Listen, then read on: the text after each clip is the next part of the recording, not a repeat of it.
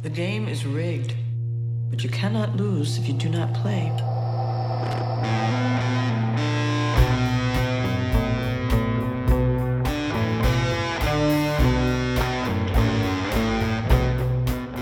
You're listening to Walking the Wire, a podcast examining David Simon's groundbreaking series, one episode at a time, with an affectionately critical eye. This show's intended audience has watched the series in its entirety at least once, so consider this your spoiler warning. I'm BZ Douglas, an independent journalist covering police abuse, prosecutorial misconduct, and political corruption in Cleveland and Ohio at large.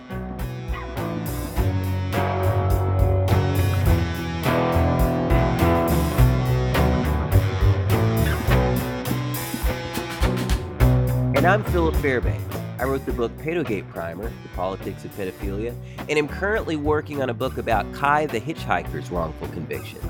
Every episode, BZ and I will be joined by authors, activists, journalists, ex dealers, and maybe even an ex cop or two. Each guest brings authentic and enlightening experiences relating to the world of The Wire. Thanks for listening, and come connect with us at walkingthewirepod.com.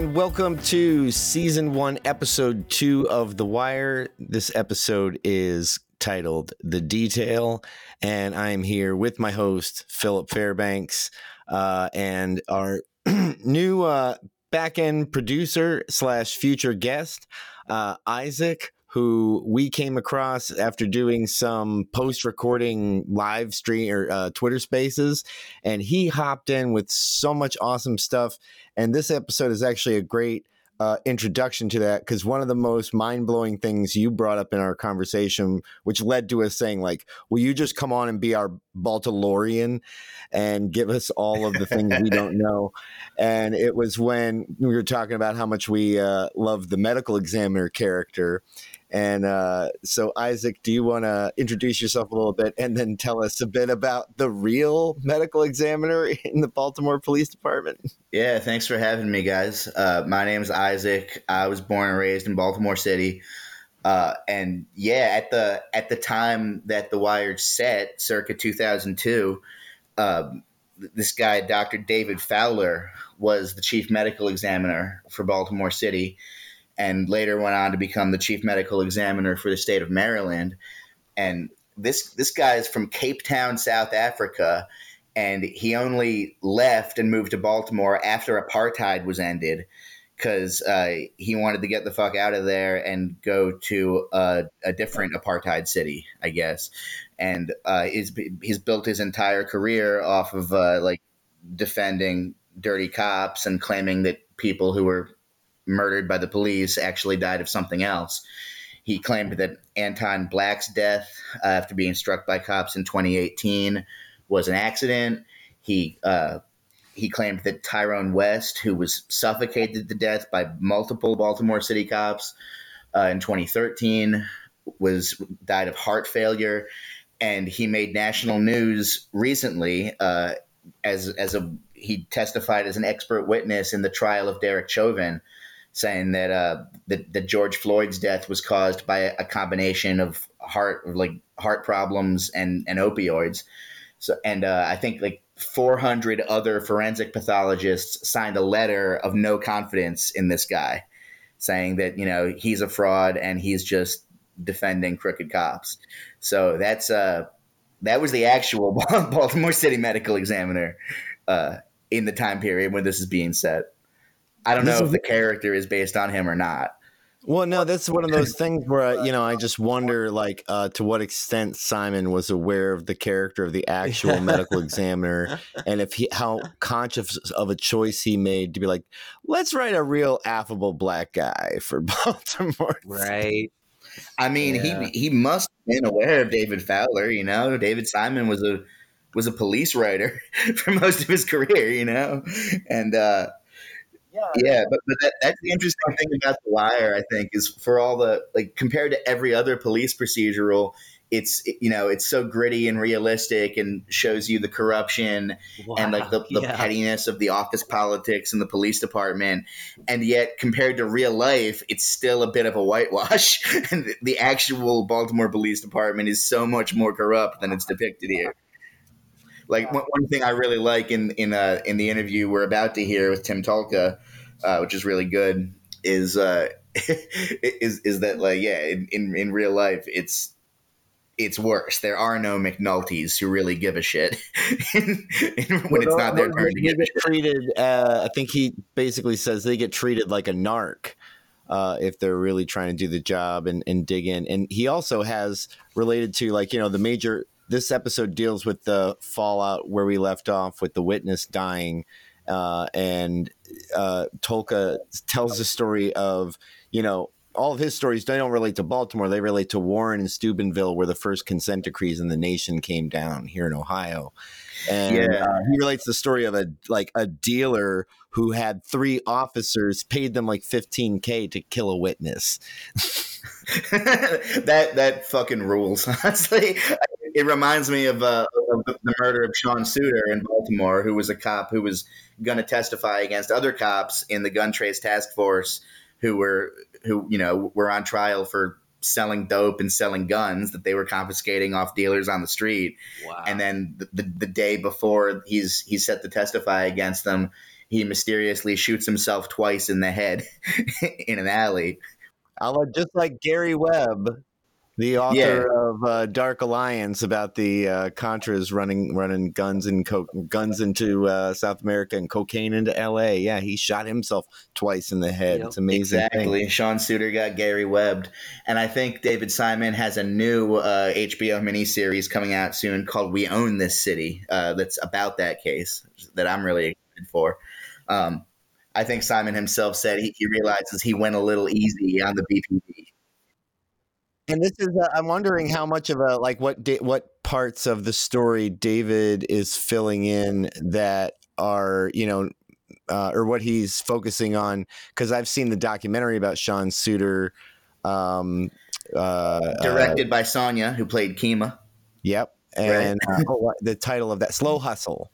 Yeah, so I'm curious to see uh, what exactly it is Simon's going to zero in and focus in on that and uh, I'm planning on on paying close attention. I think we'll probably be doing some episodes on that. I, I went to high school with Sonja's daughter. Actually, if you uh, if you're somehow hearing this, Sophia BSA 08, say how you want to cur it. But yeah, hell yeah, and and uh, we I cannot respect uh, her her uh, her mama anymore for uh, the fact that you know what she's gone from doing the wire to this. I mean, she's already our most celebrated character in every discussion we've had. It's just like you know, Kima, Kima's the competent one, mm-hmm. Kima's the moral one, Kima's the strong one.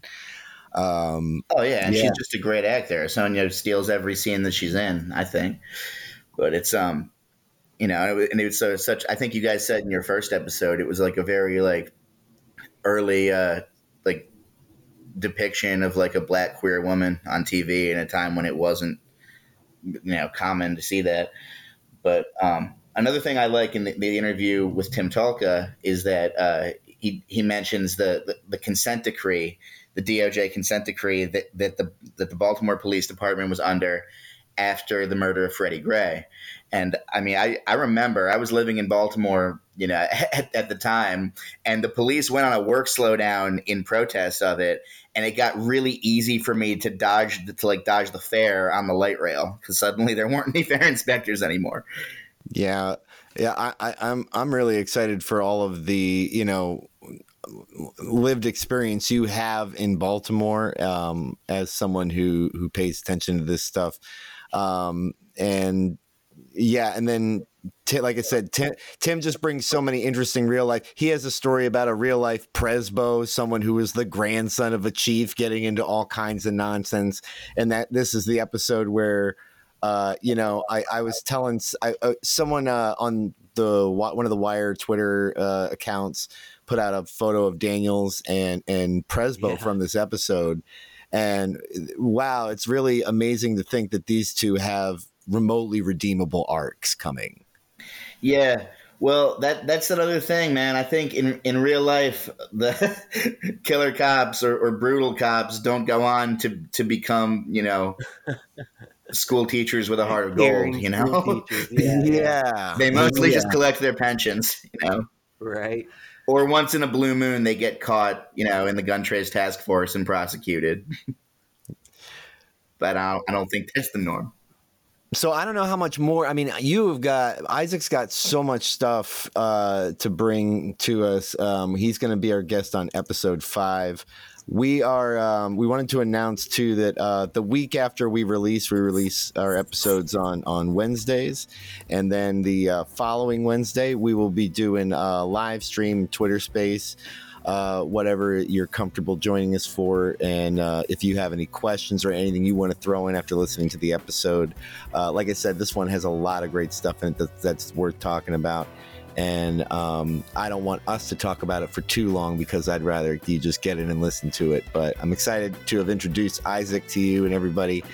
Uh, we have a Patreon, and we would love to get our first supporter. I'm going to ask Tim Tolka uh, if he'll donate uh, PDF oh, of his book to yeah, yeah. Uh, whoever our first five Patreon supporters are. And uh, Phil, I don't yeah, know if you'd be down to like throw that in as an incentive. Like you join the, join the Patreon for limited time only. You get all our all our authors PDFs.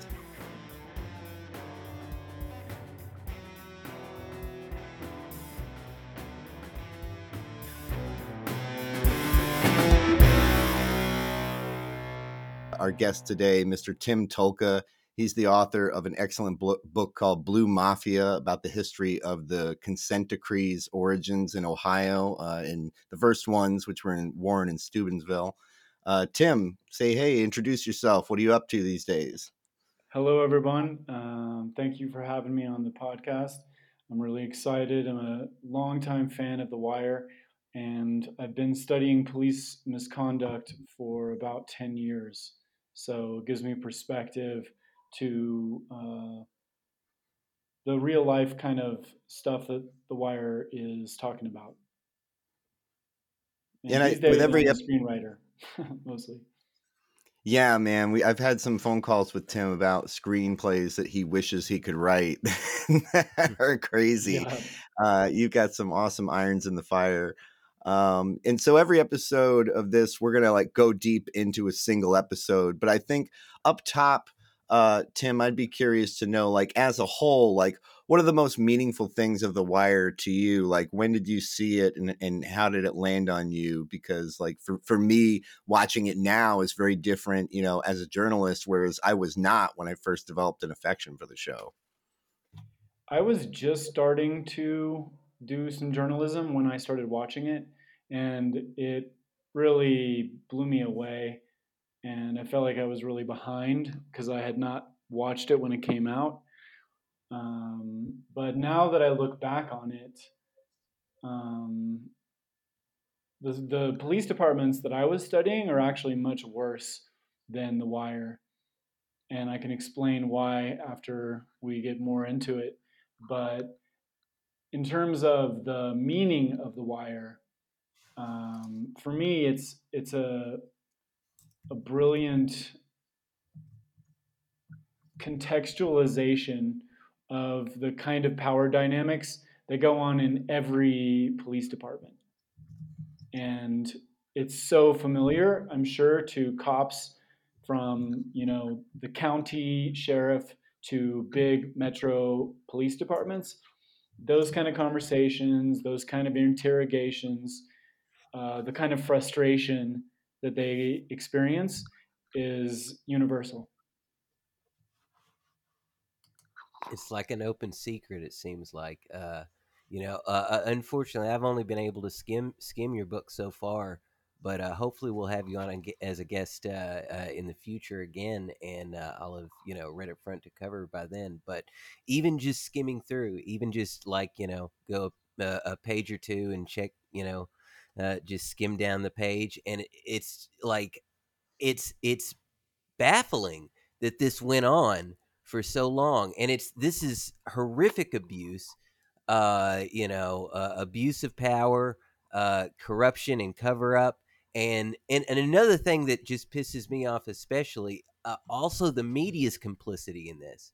It's you know they're not interested in covering covering these stories. You know, I'm uh, uh, one of the stories I've been doing recently. Uh, Kai the hitchhiker. Um, you know, he discovered uh, using his his time on the the legal library computers. There's like 30 plus years of lawyers like this Galfy guy uh, that he alleges drugged and raped him. Uh, you know, there's 30 years of lawyers in, in, you know sex crimes and sex crimes against children, and it's like you know they get probation and therapy and a six month suspension from practicing law, and it's never in the papers. And it's like this is 30 years of this, and it's never in the papers. So it's like you know, it's not even just the corrupt police system; it's the corrupt system you know, the police could not yeah. do this without, uh, you know, the, the the the press turning a blind eye half the time. Exactly. In and, this episode that we were talking about, uh, the command structure is angry that one of the cops has leaked the story to the media, and mm-hmm. the problem in small departments is that even if they leaked it to the media, the media is often too afraid to even publish it. Right. Yeah. It would have to be coming from a judge, as the case is in this, you know, or someone, someone big and and and elsewhere, not like where they'd feel like they're they're you know protected to some degree. And you know, Tim, you said that like the cops in the wire are a lot less brutal than what you covered in Warren, Ohio. But is that true? Because that's one of the things I think we want to get into long term is like, what is the Baltimore that was shown here? And what's the Baltimore today? And do we know more about the Baltimore of this time than than is shown on the wire?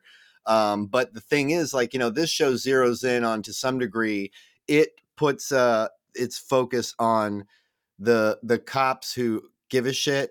And one thing that uh, t- we talked about that like immediately landed on me uh, in the first episode was that the it's a positive thing in this story. It's a positive force in the story that a police officer is really close with a, a former prosecutor who's now a judge.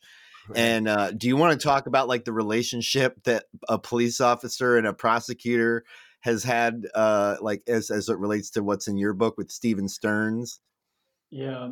So there's been, okay, in, in Steubenville, which was under consent decree from 2001 to 2005, um, the prosecutor was good friends with the police, and he had his own narcotics squad that had like a officer that wasn't a certified peace officer, but he was a vet and he had connections, but he had no morality at all. He was just like stealing drugs from drug dealers and selling them for himself. Designated and, as like a secret service? Yes, he was a like secret that? service agent. Mercenary. employed by the prosecutor. which uh, nowadays the new prosecutor is married to a sergeant. So the sergeant makes the arrest, and his wife prosecutes mm. his uh, defendants. And they, the locals, don't see a problem with this. Even the Supreme Court of Ohio put their blessing on this relationship, even though people tried to complain about it. But wow. they're just like, well, what do you want? You know, it's a small town, everybody's related to each other. In Warren, the prosecutor, the assistant prosecutor was from a law enforcement family. So she took it so personally that one of the, the cases that involved police brutality and a strip search, when she lost the criminal section before the civil rights case started, she was crying that they had not managed to convict this 53 year old father of four, you know, on like fake charges. And it shows you how like invested they are you know, in The Wire, these people have a conscience, so they won't like willfully turn a blind eye like directly when it's right in their face. But in these other in the towns that I studied, they would fight actively against the truth and suppress it. Right. You know, even the videos. And, and cover up really really bad stuff. The well, the one of the stories that that like just it's so graphic to think of.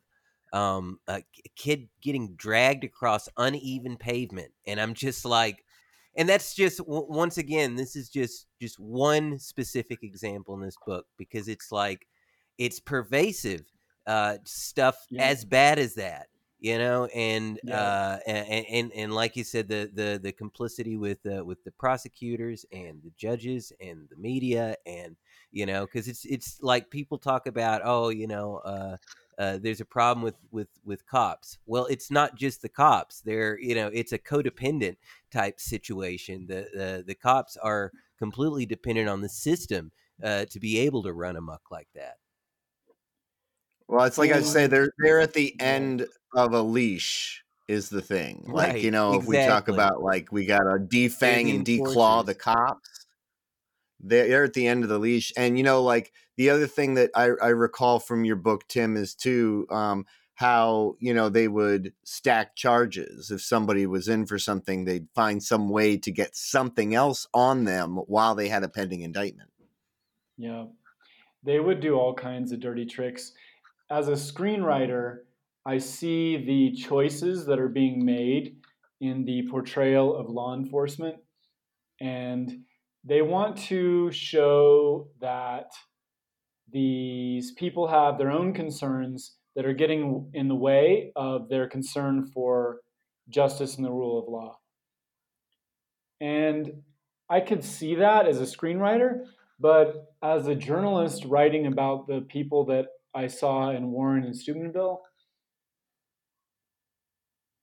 it was it was pretty hard to see their care or concern for right, um, because they they just victimize these black families. And as a screenwriter, you don't want to show that you don't want to make them look super bad because then the audience won't sympathize with them at all Right. you know and i mean you have to really like walk a line you know in terms of how bad you make the bad guys because in the wire you got the one officer that's always wanting to to bust heads herc Herc. and then you got Kima, who is by the book, you know, and then you got um, the Ellis Carver character, who is Herc's partner, and he's kind of in the middle. You know, he's like he's not a goody two shoes, but he's not a brutal cop like Herc. But in the in the departments where I was studying, there were you know about three or four just brutal officers that just What was the were- Herc to Kima ratio or Herc to Karma Yes. Car- Carver ratio? Well, there was a lot of good officers. You know, I never want to make the suggestion that the place was full of bad officers, but the bad officers were completely out of control. They were like just busting heads all over the place. You know, But and we, the you know, we really get into in this episode, like the, yeah, this is where we start to get glimpses of who Herc is in the first episode, and in this one, um, it really kind of bubbles up, and there's a lot we've already, um, you've you've hit on here uh, that I want to get into with like stuff that comes out in the episode. So, I mean, do we want to just roll back and just roll through like what happens beat by beat here? Because we start with one of my favorite minor characters in The Wire. Um, it, and I look, I finally like looked up his name. He's just one of those people. I'm like, I always enjoy you on screen, but I don't know your name. Uh, Erik Dellums, the autopsy doctor, Mm-hmm. with like the the the the really big fro in the back, and, Oh, and he he comes guy. back Yeah, yeah. throughout the show. Yeah, I love that guy. So Erik Dellums, he's got a fantastic career. He does a lot of video game voiceover. Oh, really? Um, so yeah, they're doing they're doing the autopsy of uh, the witness who was killed at, at the end of the last episode, and so that's where we pick things up. Yep. And yeah, another dead the, our, witness, qu- oh, right? and you know what? Yeah, we got the dead witness, and then basically strategizing like you know what to do about it, and and Bunk just you know so we have like this uh str- this constant tension right with m- m- kind of McNulty and anybody on this case is like look just let it be. We, you know, Yeah, don't get the bosses riled up. and You know, and I think that's that's McNulty's purpose as a character is to kind of be the avatar of like, well, what is it for someone who gives all the fucks in these systems, you know? So And- true. And there is there is an officer that was like that in my book, and it took me forever to find him. But once I found him, he kind of saved my faith in law enforcement because I got to see the one who was frustrated in that system, right? and he went to crazy lengths to try to expose stuff that was going on. Uh, but the system kind of smashed him, you know. And it's Yeah. similar to McNulty. McNulty's punished for doing the right thing, and this officer was too. Because when you're in a dirty, a dirty department where where the blue wall is really high, you know, um, Yeah, who are the, the good officer is the one that nobody trusts. Yep. Because the thing is, McNul- McNulty is referred to as good police. He's the one that's like this whole concept of good police is developed. But in reality, a guy like McNulty would not be regarded as a trustworthy cop by his fellow officers because he's a narc. He cares too much. Absolutely.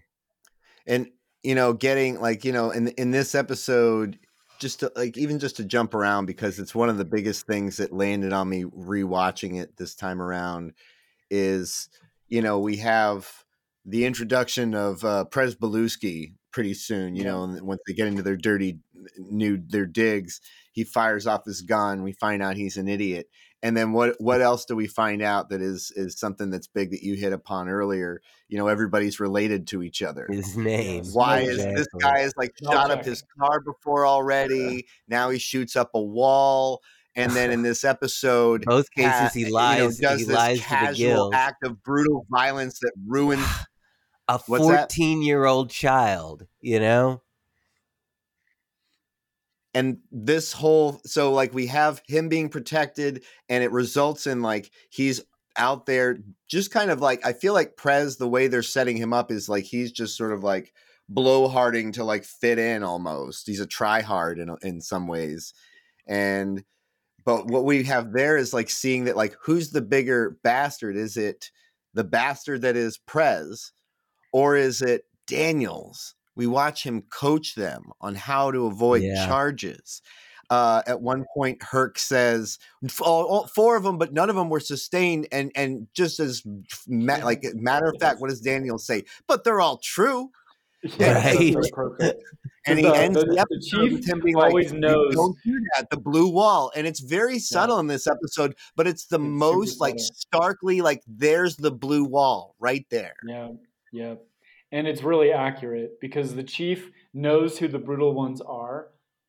In Steubenville, there was this moment where uh, the chief is being recorded and somebody calls him with a, a complaint they've got from police brutality. And he goes, ah, it was it was so and so. I figured it was so and so. And it's Oh, it's like the chief always knows who the brutal ones are. He can totally predict it, but it's in his interest to, you know, cover it up. You feared for your life, and that's what they are coached to say. You know, you feared for your life. It doesn't matter if he was 115 pounds, like five six. You know, they still feel feared, feared for their life, and uh, it, that's it the reflects line. badly on But- on the upper command as well that's that's another reason why you know they're going to cover for him it's not it's not all about you know just protecting uh, uh the little guy or somebody uh, lower on the chain but you know uh, it, it's it's you know it's going to get them in deep shit as well uh if someone under their command uh, has done something like this you know committed pr- police brutality it's natural to want to protect the guys who you trained. You know, you know them, you know their families probably. So it's it's just like in American law enforcement, the people are supposed to have conflicting goals. So the prosecutor is supposed to work against the police to make sure that false charges don't get uh, convicted. You know, right uh, but in world. reality, everybody wants to be nice to each other. So the yeah, and it's it's like a perfect uh, economic model where you're not Yeah, thinking yeah. about externalities or something, and it's like, well, wait, no, uh, the justice system doesn't work as it was, you know, intended to. It works as people need it to. You know, And and w- and one thing that is a rolling part of this show that's ingrained into the plot um, is how the political nature of prosecutors and judges, their political considerations, Mm-hmm. uh, and then of course the mayor um, are perverting justice left and right. And yeah, with the, with the whole inciting incident of this thing, like when you know, then what happens? You know, we get a glimpse of like where the details going to be thrown in this basement again, like that. You know, like just demonstrating who gives a shit about this. And then McNulty goes back to the judge to tell him that the witness is dead, and the judge is blasé about it. He's like, "Fine, all right, you you told me, great, go." Um, and and it's it's even even to an extent that like who who cares about this witness that died or what that means um Yes. So I really, this is one of the things that first came up to me with this, uh, with watching it again, is that there was an analogous situation in Warren, Ohio, which is 18,000 people population. A government witness was shot in the back of the head at a uh, at a bar in his car, and a drug dealer in state custody was rumored to allegedly have offered three police officers that were his homies $15,000 to get rid of this witness. And they paid a local hitman. Three office three law enforcement officers paid a local hitman to kill a witness. And when that happened, in contrast to this whole, you know, rattling of the the chain in The Wire. There was no detail created. They only sent a pretty high ranking officer who's an experienced detective from another department to investigate this. And he did a pretty straight up investigation, but the prosecutor wouldn't charge any of the police officers. So the hitman and two guys who worked with him as accomplices went to jail. Two of them got their convictions reversed later. So there's only one person still in jail for this, and the hitman who pulled the trigger never went to jail. And the officers who planned this guy's death still, uh, one of them is a preacher, the other is a, still a police officer. Oh And my god. yeah, it's like it's truth is stranger than fiction. People wouldn't even believe the real story knocked up against st- stacked up against the wire because the wire kind of like shows people Well, caring about it. you know You know, that was you know and for, I- i have sort of the same thing watching you know this plot of like oh it's the drug empire that killed the witness um for intimidation purposes where yeah i'm tracking the story of tony viola and dan casares where the whistleblower who worked for a prosecutor who has these allegations of misconduct she was set to testify and found dead of of a very uh, suspicious uh, uh, uh, alcohol poisoning, and Mhm. and yeah, that like the that's it's like we're I'm dealing with the the complete you know the other side of it is like int- government intimidation of of witnesses. Um, yeah. but the uh yeah uh, phil did you have anything on like um sort of like the ear- the early how the case moves along with the state's witness and the judge's reaction Oh right, yeah. Well, uh, e- uh, you know, once again to tie it in with this this thing in New Jersey, it's like it begins to be a point where, uh, you know, like Tim said, you realize that truth is stranger than fiction, and that as as bleak and gritty and grim and realistic as The Wire is, um, you know, you go to like Union County, New Jersey, or uh, Marlin, Texas, or you know, one of the things that tripped me out about the book is I'm from Warren County, Tennessee, and you know, uh, like we had the sh- this sheriff who was the sheriff for life, you know, benevolent dictator for life. And one year there was a guy that ran against him, and his whole thing was, and like there were little like flyers around town that listing specific instances of like how millions of dollars had been defrauded, taxpayer dollars defrauded, gone to like nepotism and embezzlement and, you know, all this stuff benefiting Jackie Matheny and Jackie Matheny's family. Oh God, now I can't ever go home again.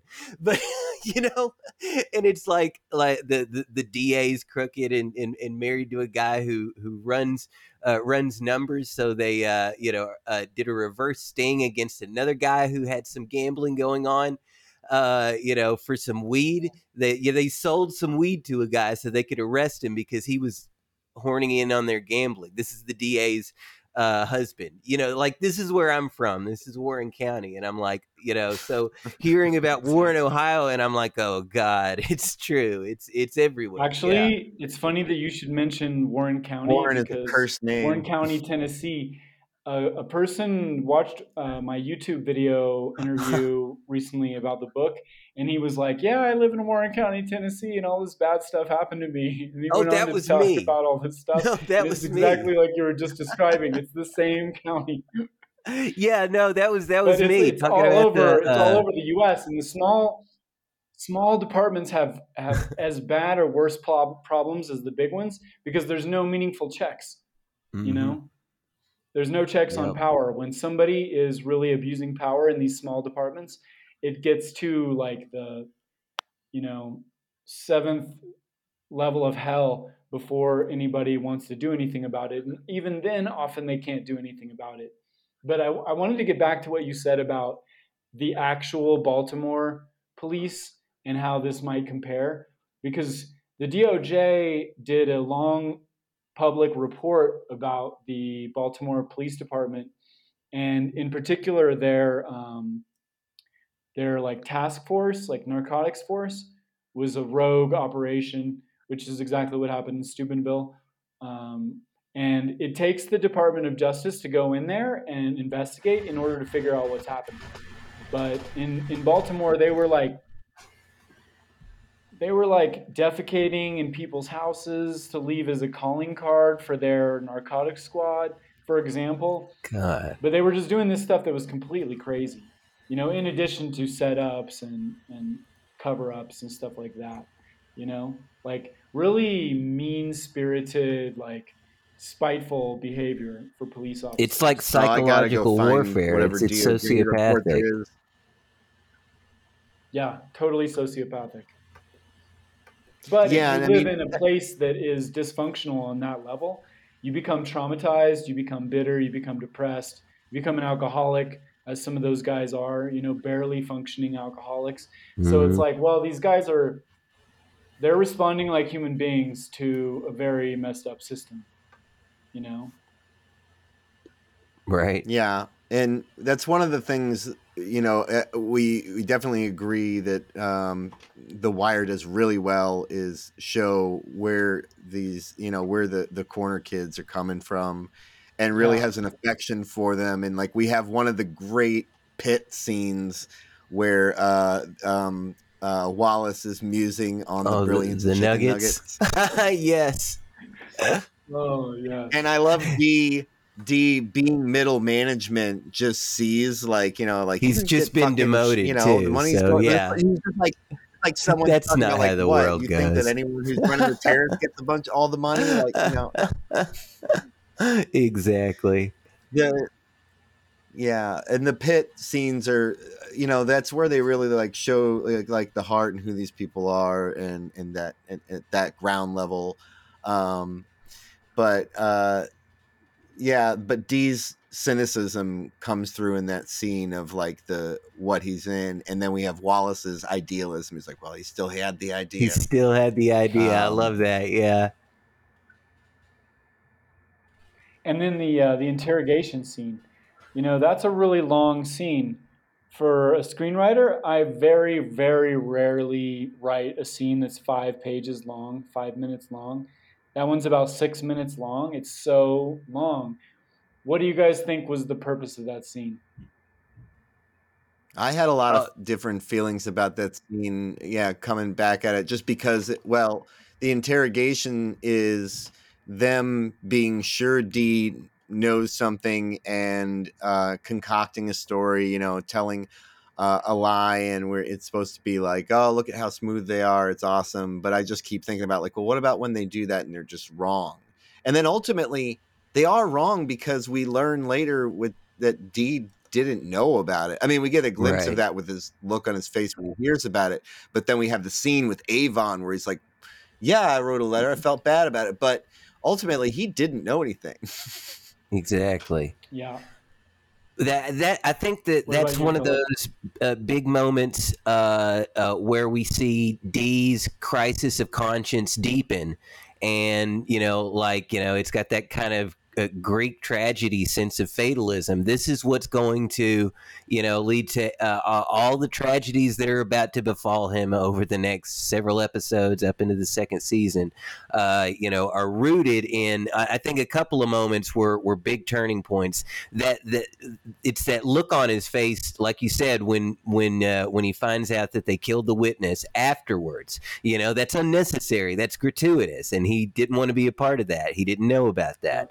Uh, but also in the last episode, that moment when you know when Avon says something, he's like, "Yeah, you know, I figured if if I had to take my time, I'd take my time." And he's like, "You know how it is." He's like, "No, I don't. I don't know anything about jail. You think I'm going to know something?" That, like those are a couple of moments where D is starting to realize that, and I love how you know uh, w- when McNulty is kind of lecturing D about you know how come everything else in the world that gets sold, people don't have to kill each other over it. And, and we will hear D echo that later. It's like McNulty has literally gotten into D's head to the point where, you know, I mean, you know, I, I think there are a couple of other characters who will later experience a crisis of conscience that's rooted in that moment. So, like McNulty has, like, you know, we hear the term ripples in the pond later, but this is like literally going to ripple out. So, so it, it you know, uh, that that's my two cents as for why that that scene runs on so long. It is kind of, you know, uh, it, it's it's it's a big domino there. Yeah, I agree. I think that the scene establishes both Dee's crisis of conscience, but it also shows how much McNulty really cares about this stuff. And it, it happens throughout the, the whole show. If you think, if you if we flash forward to when uh, McNulty talks to Dee's mom later, and he talks about how people didn't give a crap about, you know, so and so. I don't want to. We've all seen it. We know what happens. Right. Yeah. uh, Spoiler Rama. McNulty really, really cares, and he can totally push people's buttons in their conscience and make them feel bad. And it's like he's a skilled officer, but he genuinely has a heart about this stuff, even though he plays like plays tough and he he talks the big, you know, That, that's part of what makes him Irish good. Like style. The, the the rapport he has with people Yep. is because he cares. You know, you can fake that. Like I've seen some. I, you know, I, one of my weird hobbies. I like to watch uh, police interrogation videos, and I've seen some where you know you got somebody who's really done some heinous, awful crimes. You know, uh, you know, rape and murder multiple people, and uh, I've seen where like the interviewer gets them on their side. They're sitting, they're eating together, they're making jokes, and it's like, how can this guy? And and you realize because he's got to, you know, it's kind of like the the the character from the Thomas Harris book, Mind Hunter or whatever, you know, the the the profiler guy. Yeah. I mean, you know, there's there's a need to kind of get in the head uh, uh, of some people uh, that requires building rapport. But with McNulty, I don't think it's fake. I don't think it's uh, it's it's not entirely cynical and used just as a ploy. Maybe also, but the reason why he's so good at it is because it's genuine. Yeah, I agree. Oh, and but ri- you know, right before the um, interrogation in the um, when they're in the pit and McNulty and Bunk approach, and the first thing they all assume is when they you know they find like a vial on the ground and McNulty picks it up. They just assume, oh, you're going to plant that on us. Mm-hmm. Um, and and that assumption is you know like what's implied in that scene is that assumption is correct with Right. most of the other cops that come by, like West, you know, West, because McNulty says them like, oh well, we're not the Western. Like, yeah, of course they would do that. and yeah. Yeah. so it's like there's the complicity of just knowing how things are as police, like knowing and like being candid at least, like you know, like that. I think that's how an officer like McNulty or anyone would have, like, if you're gonna have any credibility when that kind of corruption goes on. Um, and that sort of dirty policing, then you have to like when you're with um, people on the, you know, that you're, I guess, the uh, antagonist to, you got to just r- be real with them. Like, yeah, Yeah. One thing I was thinking about McNulty and officers like him is that the show is extremely realistic in their portrayal of the higher ups caring about what McNulty is doing. Because officers like McNulty are few and far between and they get spread thin. But in Warren, for example, one of their good detectives quickly moved up to doing organized crime investigations with uh, the Bureau of Criminal Investigation of the Attorney General's office, State Attorney General's office. And so they get all these cool opportunities to be detailed in like county and state task forces.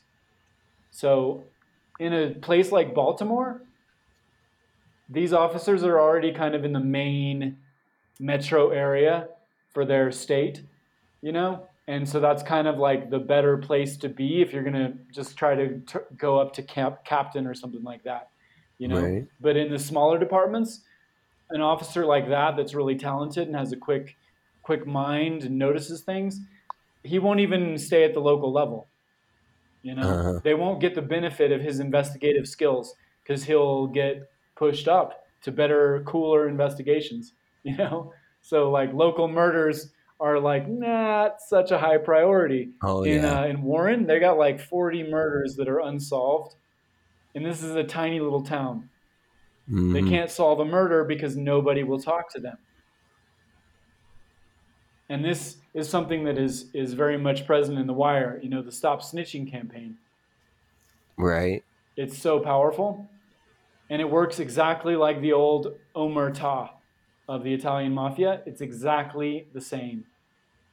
Well, I'd, I'd heard the term snitches get stitches before I was 12 years old. You know, I mean, like, uh, uh, I'm not from the, you know, any urban area. I'm just from, you know, just rural. But I mean, like, there's a redneck mafia and a good old boy system too. And, and you don't want to go up against it Yeah. in a small town any more than you would want to go against the five families in New York. You know, uh, you know, it's it's about Right. turf. Uh, the size of the turf doesn't matter. The, the the the scope of control and power, though, is pretty comparable. Like you know, there there there are folks in small towns who could like literally get away with murder. Um, you know, uh, we were Yeah. talking about like the the the vials thing. There was a story uh, I covered a few years ago. This couple, um, you know, uh, they were recovering addicts. They'd used kratom, and so they started selling kratom. Uh, uh, as well as doing, you know, uh, a house cleaning business. So, you know, they'd gone from uh, addicts to, uh, you know, entrepreneurs. And then one day the police pulled them over and decided that this brown leaf powder, which looks totally like that's what heroin looks like, right? Heroin is a brown leaf powder that smells like coffee and green tea mixed, right? Is that what heroin looks like? Like a cop would know this, right? They got charged with heroin distribution for having like a kilo of kratom, which is not that much kratom, by the way. That's like a couple months, you know, for me. Uh, so it's not like they're they've got this, but they're like you've got a kilo of heroin. That's what they try to charge these people with. So yeah, absolutely, it's you know.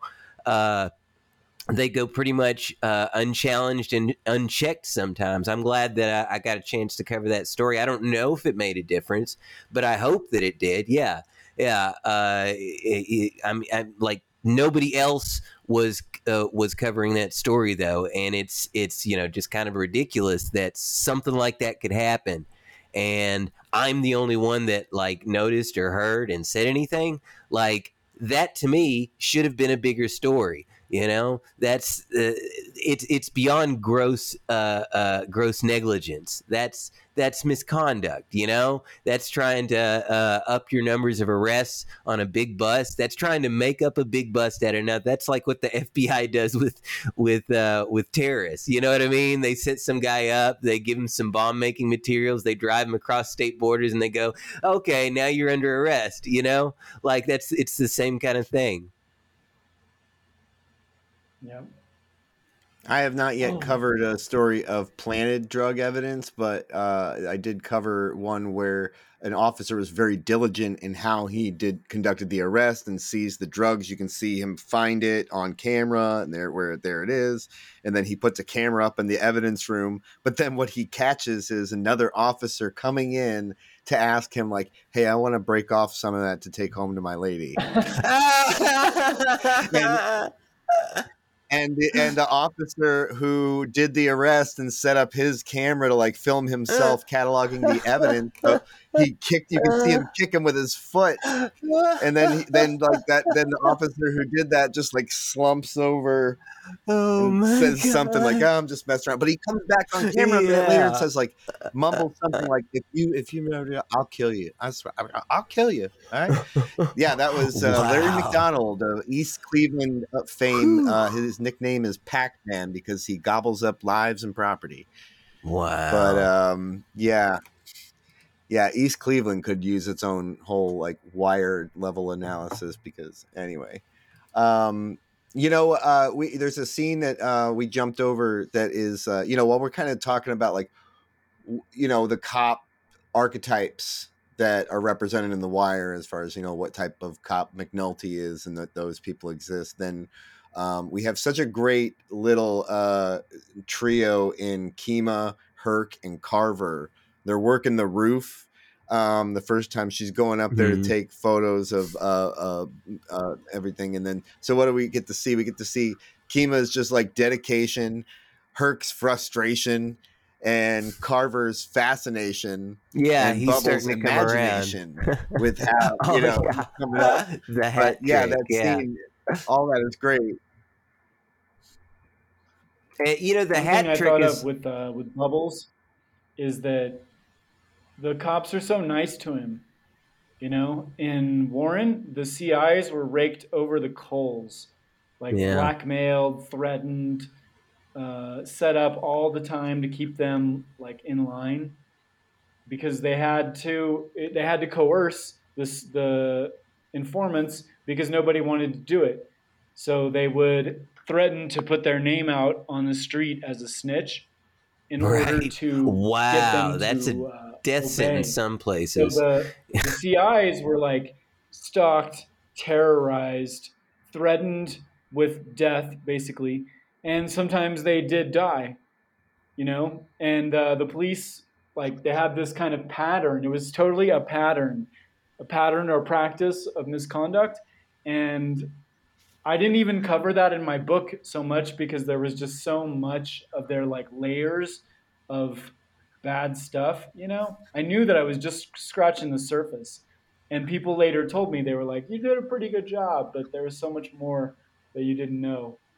wow. I gotta say, you know, you you kind of talking about like that.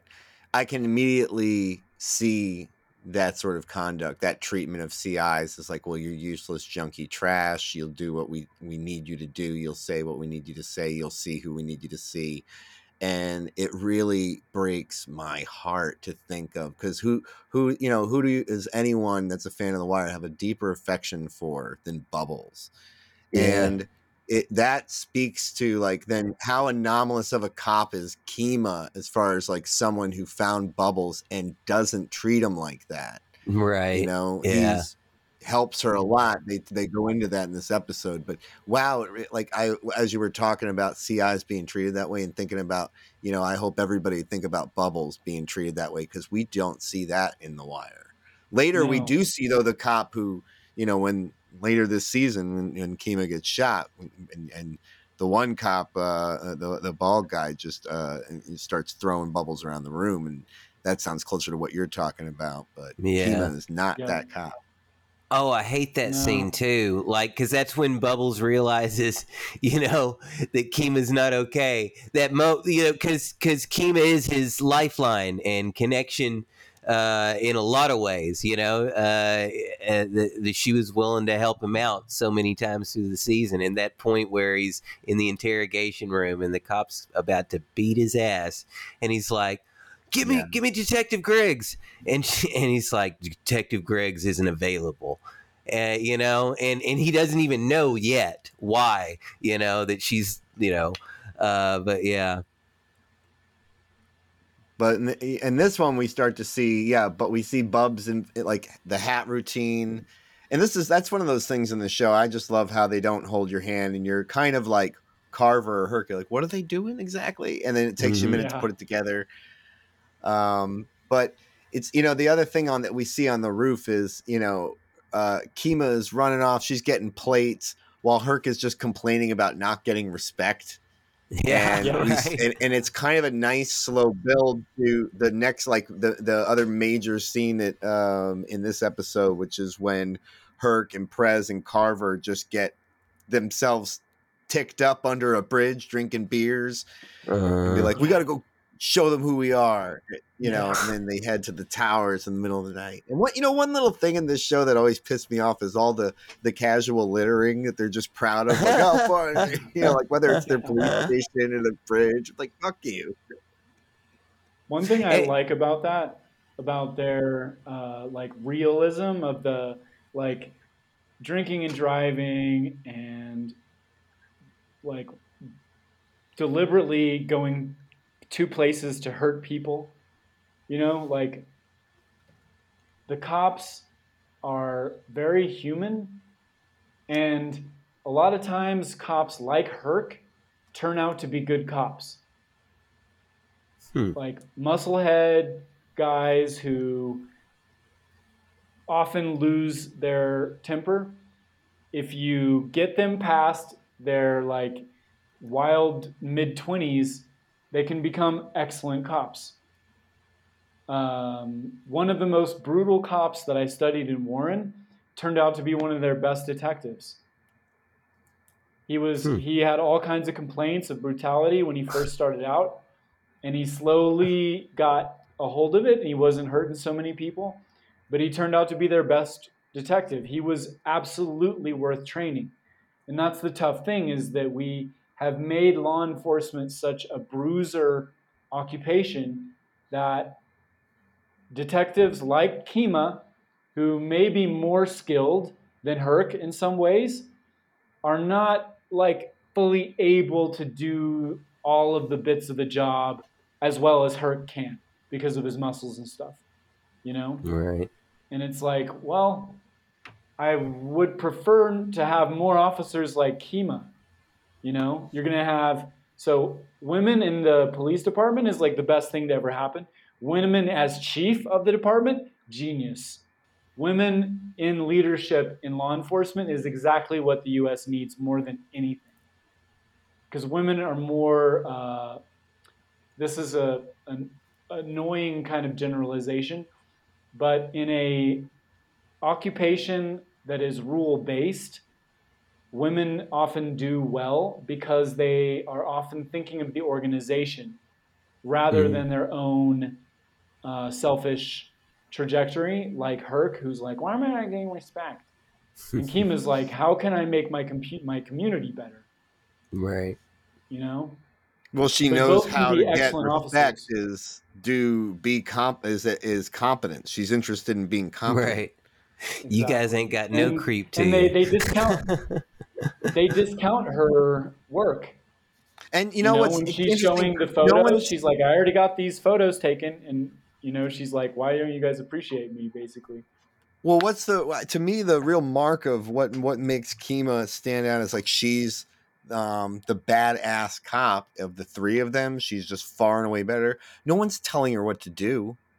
They're just tagging along. Like, what are you what are you doing? And she doesn't even have time to like explain to them what she why she's running around doing doing things. But you know, like there wasn't like she doesn't need uh, the authority to tell her how to go, and that's the, that sort of creative thinking.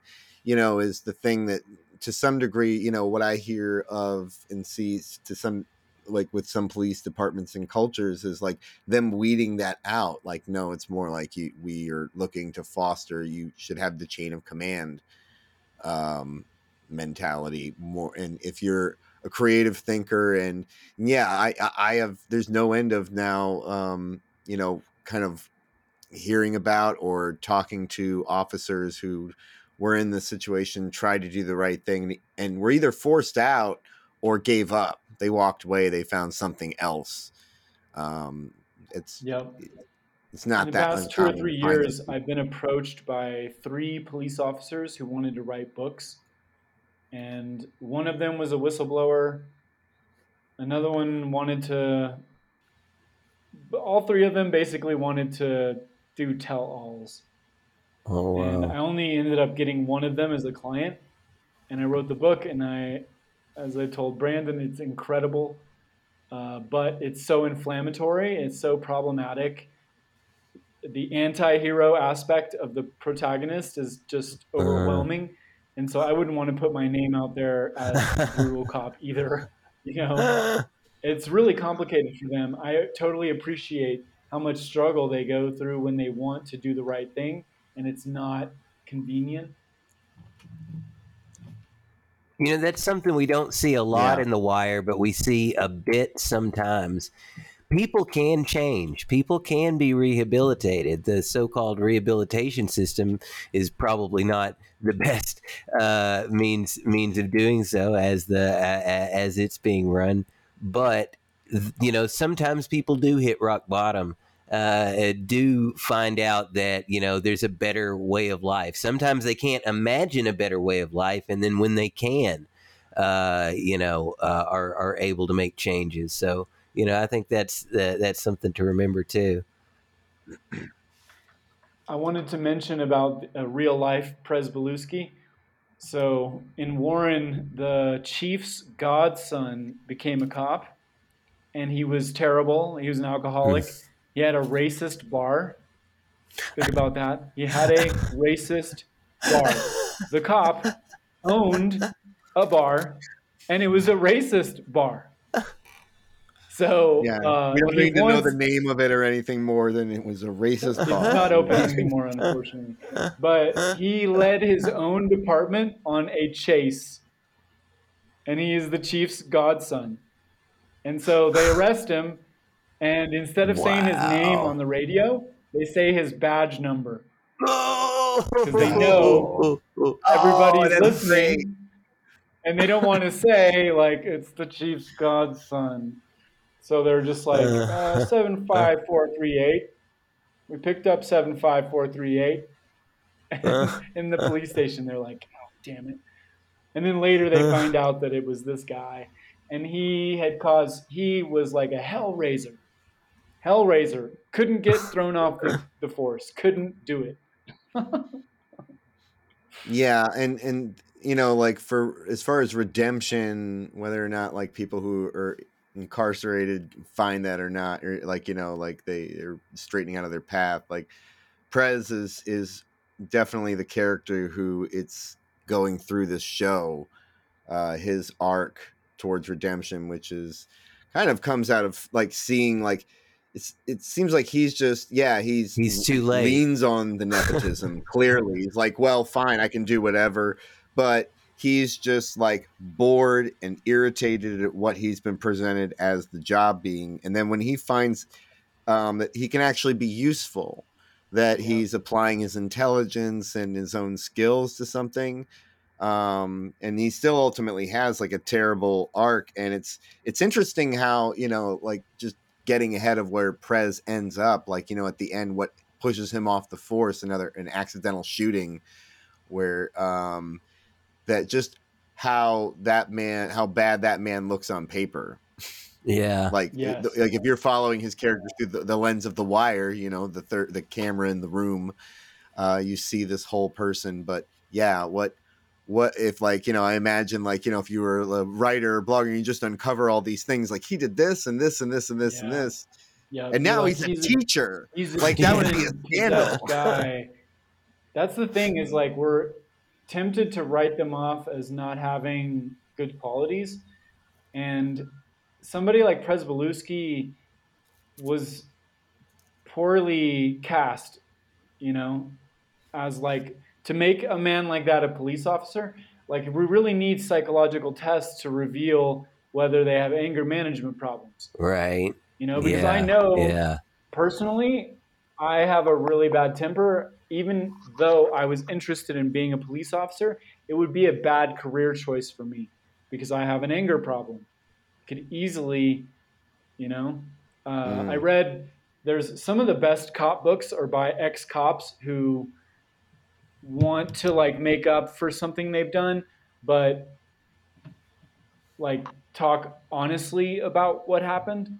So this one cop, he said, I started with this idea of wanting to be the good cop who's helping people and reform minded and not using too much force. And he said, within a year, I was beating up on people and getting angry and hurting people because my temper, I was losing my temper. And he was like, I started as the guy that wanted to do something good. And then I ended up being the guy that was doing all the wrong things, you know? And so I knew personally, I was like, man, it's the best thing that I never got a badge. It's it's And similar in school systems. I think I think a lot of people uh, who become either teachers or cops or politicians, they are in it either for the right reasons or the wrong reasons. But if you stick around long enough and get disrespected and hated on long enough because of all the bad ones, right? Then eventually you end up you know, either dropping out, not being able to deal with that whole system anymore, or in many cases, you you know, you started out for the right reasons, and now it's just like, man, the only way to survive. You, you know why I started smoking cigarettes? I was working at McDonald's. I was uh, 16, and you know, in the break room, it smelled like cigarettes, and I was like, maybe if I start smoking cigarettes, I won't mind the smell. And you know what? Cigarettes still stink. And here I am, 23 years later, still addicted. But you, like it's a similar situation. It's like, well, maybe if I just join in, it won't stink anymore, you know? So yeah, there there are good Yeah. cops and there are good politicians and there are good teachers and they're rare and they're worth their weight in gold.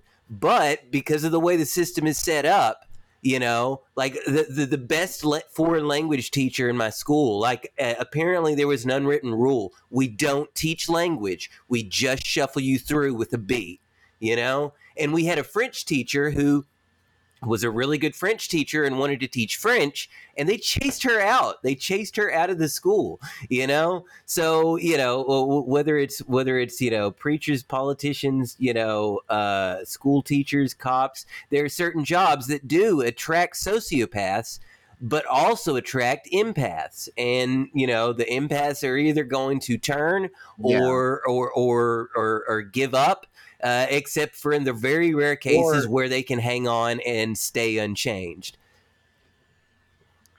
and we you know we forgot we get the introduction of uh very uh two very important competent officers but one uh especially who is just uh was ground up and and to a pulp and pushed down in the basement with lester freeman uh who Yeah, right. all we see of him is is doing his his little uh, detailing on his dollhouse It's furniture. Louis Quatorze. Yeah, right. the, he, he- the, the episode is entitled The Detail. And Lester Freeman is into details. Like, I love how everybody thinks Freeman, like, including, you know, the people who put him on the detail, thought, you know, here's another sandbag.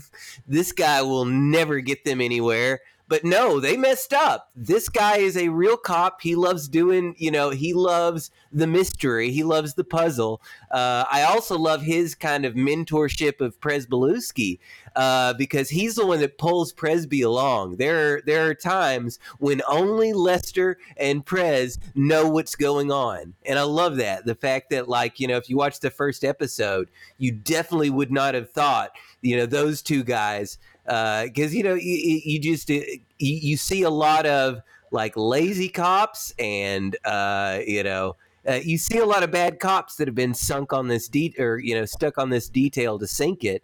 Uh, and and yeah freeman definitely uh, uh, is one that will surprise us. But man it's it really was brutal with this episode with prez you know just looking at him again it's like it's an interesting thing having watched this series so many times like i'll never get back to you know that how i you know prez came off the first time you're just watching him and certainly yeah this time with um like i said that the the, the casual violence and i think that's a, a big thing with if there's officers who are you know don't have a respect for the consequences of violence like he does whether it's not knowing how to handle his damn gun or he hitting a kid so hard with it that he shatters his orbital bone and, and ruins his vision for life mm-hmm. and just a like whatever like he wasn't intending to thing. do that police brutality is uh the only the the splashiest like video um the ones that look good on video those are the ones that we hear about but police injuries they can like one small move can cause such a big injury. And it's hard to like so in warren you didn't have a lot of shootings. You had a shooting every you know police shooting was was what i mean. You had a police shooting like every year or so. You know it wasn't like a super frequent thing but you had all these like low level injuries that were pretty serious like a guy's arm gets broken or mm-hmm. you know stuff like that. And it's like so the the injury isn't serious enough to make a civil rights lawsuit about. But you try to do a complaint but they don't investigate it you know? Mm-hmm. and so it's like the department won't even attract a lot of attention because it's not a great news story just to be like oh they like hurt his arm they like hurt his wrist you know? And it's like that could have been a really serious injury and probably completely unnecessary but yet it doesn't sound so bad. It's not know? if it leads. It's and, if it's if it's not if it lead. It leads if it's broken. It's it leads if it bleeds. yeah. Yeah. Well, there was all these small injuries, and they would file a complaint, file a civil right civil rights lawsuit, and then the law director would settle it for a few thousand bucks. It's like ah, oh, four thousand dollars, oh, six thousand dollars which yeah. in big city departments you get more like fifty thousand dollars, a hundred thousand dollars, you know. But they were used to kind of lowballing and waiting out the people until they didn't have any money to pay a lawyer more, because in a lot of cases they knew exactly how much these families had in terms of money, you know. They, they have mm-hmm. all the property records and everything. Like they know if they own their house like they know they they can strategize you know with if they're dealing with a well-funded family that could like hang up for a few years with a civil rights lawsuit you know? But that's like the entire um, calculation you know is like oh well how much do you think they could pay for a lawyer for? You know? And wow. uh, it takes a lot to really get people riled up. But these small violations are happening all the time. Like in cleveland they had uh, officers that were were pistol whipping people, right? Good and that's God. a pretty like splashy headline worthy problem, you know. But every police department is different. They'll have it's like their own little personality. This one does a lot of pistol whipping. The other one does a lot of strip searches. You know. Yeah. Baltimore I had remember, the strip searches too. I remember. I remember. There's the yeah the the the the, sicko in your book who's uh, all about the strip searches. Um, yep. and you know that scene where you know, so the uh, the kid gets cold cocked by by Prez, and then we see that's the moment when uh, the residents of the tower really turn on him, and the shit hits the yeah. fan, or actually like the right. TVs hit the car, and they're yeah. ducking for cover. Everything and, and, in the you the know, like in the sink. morning, it's a really interesting little uh, uh, bait and switch that they did with the writing in the in this episode where in the morning McNulty wakes up, there's a phone call, and he's like, "Oh shit, there's something in the paper," and you're assuming it was the what happened in the high rises. No, that doesn't make the news at all. Uh, it was you Mhm. know the state witness story leaked, and they kind of fake you out as the audience member with that. But it was interesting that yeah the media wasn't there, and even if they had been, you know, if like Daniels is coaching them, like this is what you need to say happened. Everything you were doing here was legitimate and right. They would have been telling the media, "Look at these so out many of times, control yeah. project." Uh, you the, know, the resident- media will rubber was a stamp what a prosecutor or Yeah, a cop says over and over riot. again. in Warren in the 60s, they called everything that the black community tried to do in terms of protesting police brutality a riot. And Mhm. it's the perfect thing. It's like a hundred years of strategy has gone into that simple eggs, that simple accusation. Oh, they, they caused a riot. It was mayhem. yeah and and you know that that was in this what they show us that was clearly community defense Yeah. Yeah, I mean, the, Yeah. the police are looked at as an occupying force. And it's like, well, you know, I, if I was living in the neighborhood that the police are focused on and people are shot in my neighborhood, I would want the, the guilty to be punished, you know? Uh, but in tight knit neighborhood, you got to choose sides and if you choose cops then you might as well move right. you know because you can't you can't do that in a tight knit neighborhood. You can't talk to them in warren there was a there was an officer that was not well liked uh, by the media but he was really trying in the community. He was white he was trying to build like neighborhood watch groups in the black community and trying to collaborate with um, with the families there. And people really appreciated it but it's very difficult to straddle that line where you're making friends in the black community but you're also a cop and they shouldn't trust you basically you know when it comes down to it you're not on their side you know even if you're looking out for their safety Right. they're really just gonna like put their relatives and stuff in jail. And in these little communities, like the relationships are so deep. It's like, oh yeah, so and so's like my hairdresser's cousin, and everybody knows exactly how they're connected. And it was like the the public safety director who was like an undercover brother.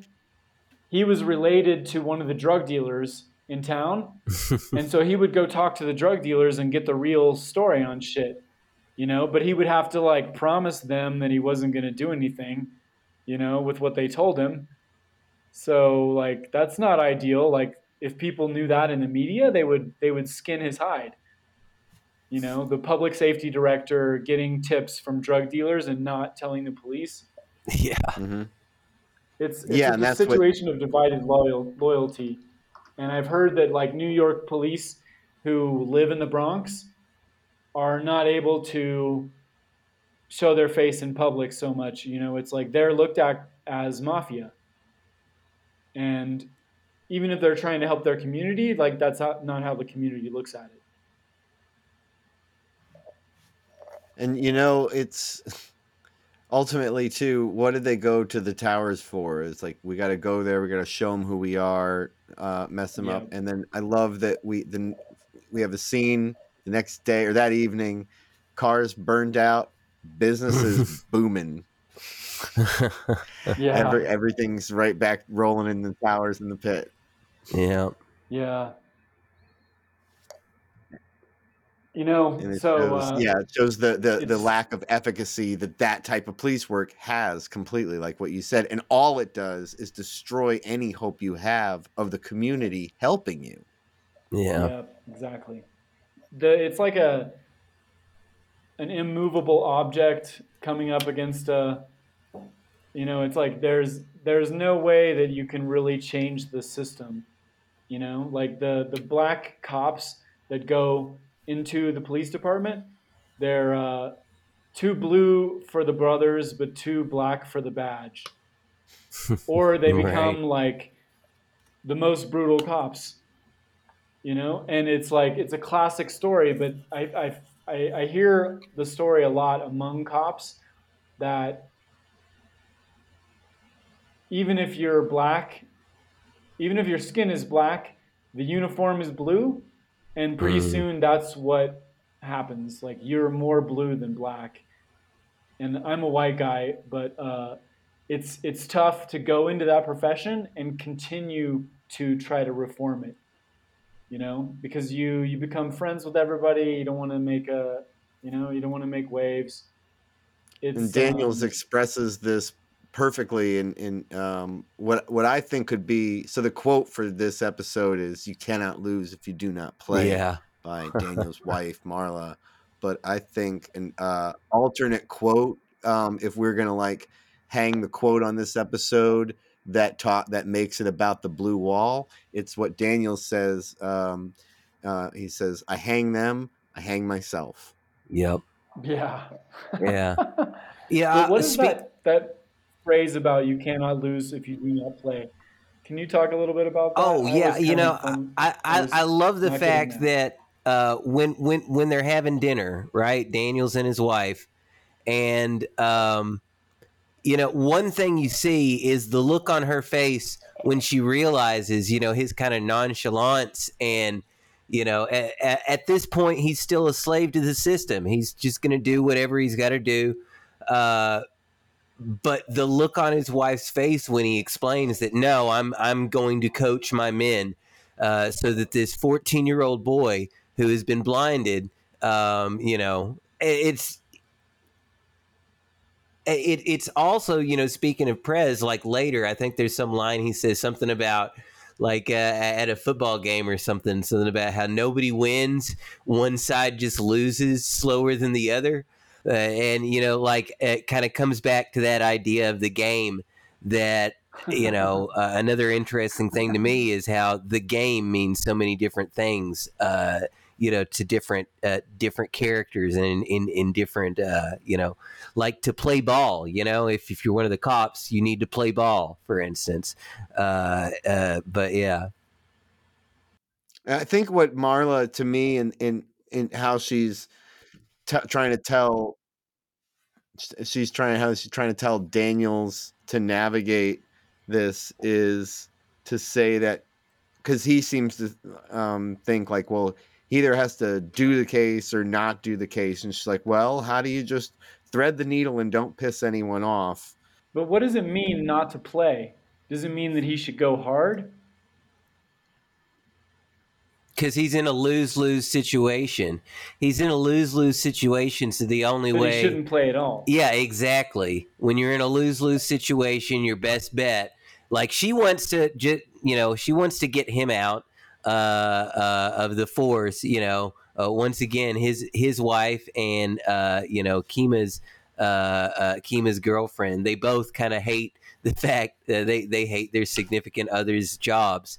And and I think that's another one of those scenes where you see that being set up. How you know Daniels is yet another one of these, and it's not just the cops either. Yet another one of these characters who you know their profession or whatever it is that they do uh, and want to be is at odds with you know their family and they're living their best life, their health, etc. And you know, um, we were talking about how McNulty influences D'Angelo through the course of that interrogation. You know, McNulty's presence has an effect on a lot of people, and I think with Daniels, it it um, manifests in the fact that I think Daniels resents the kind of person that McNulty thinks he is, because you know McNulty just assumes Daniels is nothing but wanting to be a toady for Burrell and a company man. And uh, Daniels has been that, has that inertia towards that posture, but he does want to do good work, and McNulty brings that out of him to an extent. Also, Daniels, we see in this episode, you know, where the scene where we learn that Pryzbylewski is related to, uh, you know, the chief or, or uh, deputy Valchek or whatever the whatever Valchek, the big shot over there, and that you know, and that bubbles up to like, well, it's kind of like ultimately Pryzbylewski's protected by the mayor. Um, but it, that scene Yeah, is yeah, we City learned that Hall, when yeah. Daniels is talking with another major about how they're both on the career track.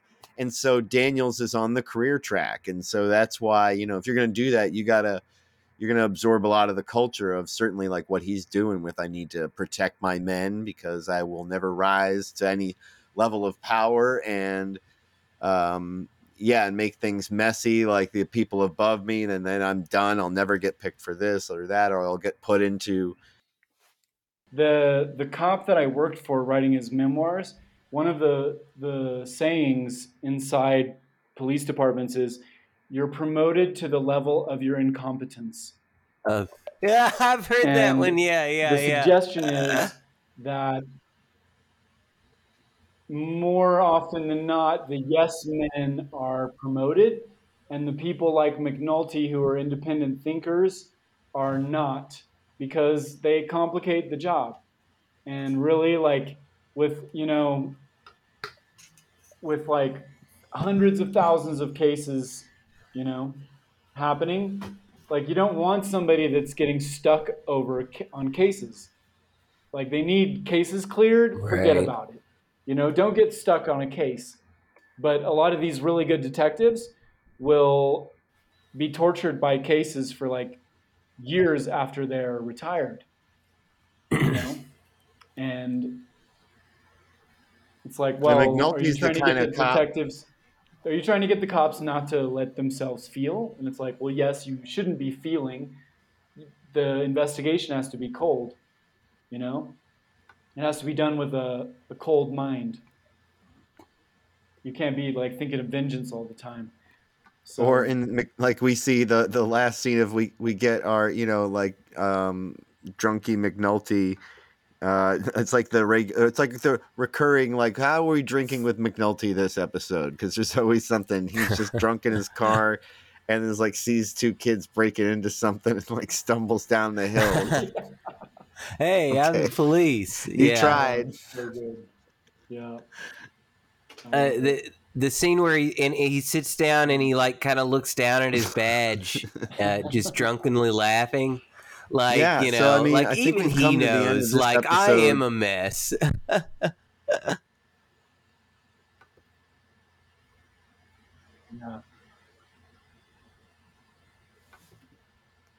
I love the uh, Dominic Another West cool- did a fantastic job of perfecting the melting face of when McNulty's really drunk. It's just like his whole face Yeah. looks like it's melting off his jaw.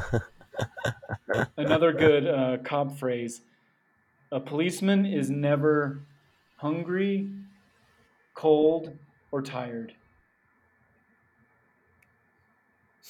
That's a cool one.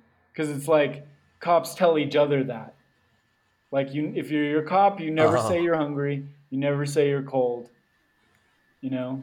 You have Ah, to keep yeah. up appearances. Yeah. You don't need to use the bathroom. You know, you're not starving. You're just doing your job. but in New York, in New York, they're always freezing their asses off, but they can't say anything about it. So they do these uh, verticals just to keep warm. So they go up in the stairwells in the apartments just to stay out of the weather, and then they end up shooting somebody because you know somebody's smoking weed in the stairwell. But it's like all they were doing was Oh trying to stay warm. But are they going to tell the papers that? Hell no. you know, we were Yeah. doing verticals because the law enforcement need necessity. it's like, wait, you were walking through the stairwells? What law enforcement purpose is served there? You know, yeah. I was cold, okay.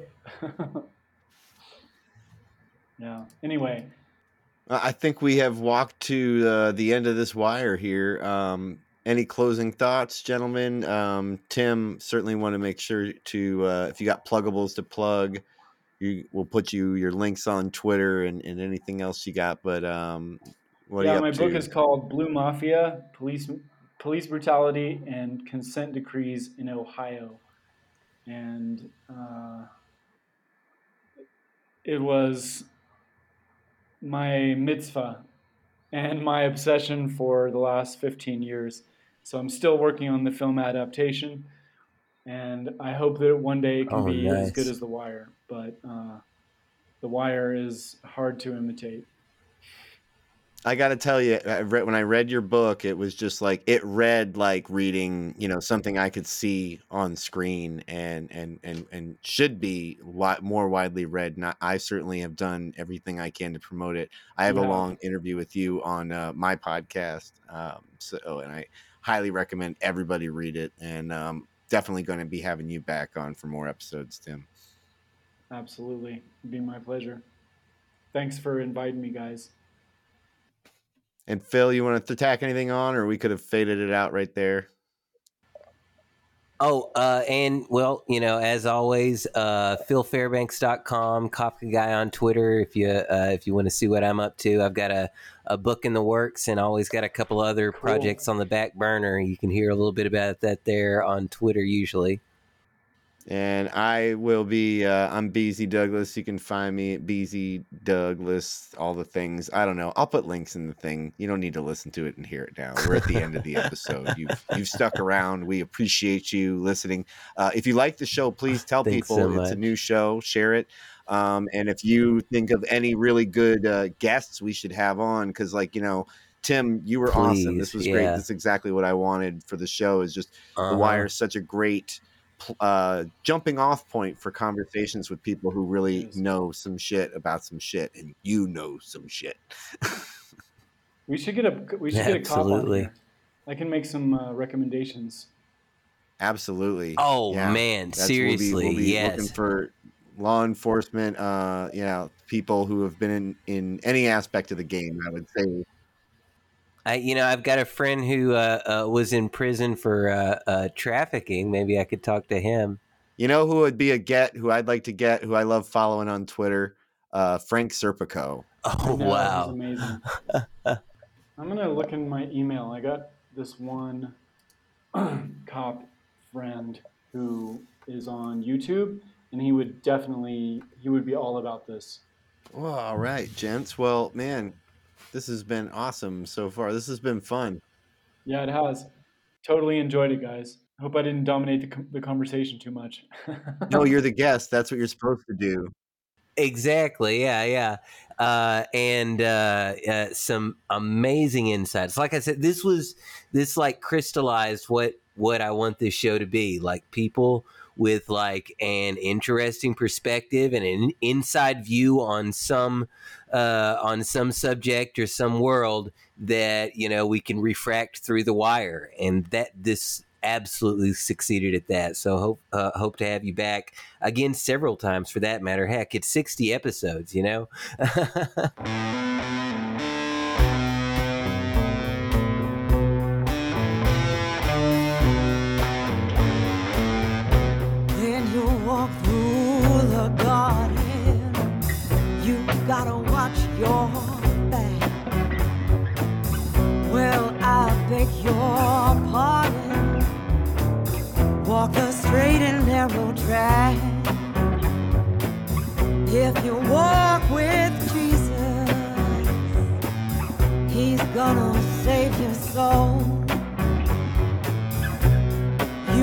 keep the devil way down in the hole.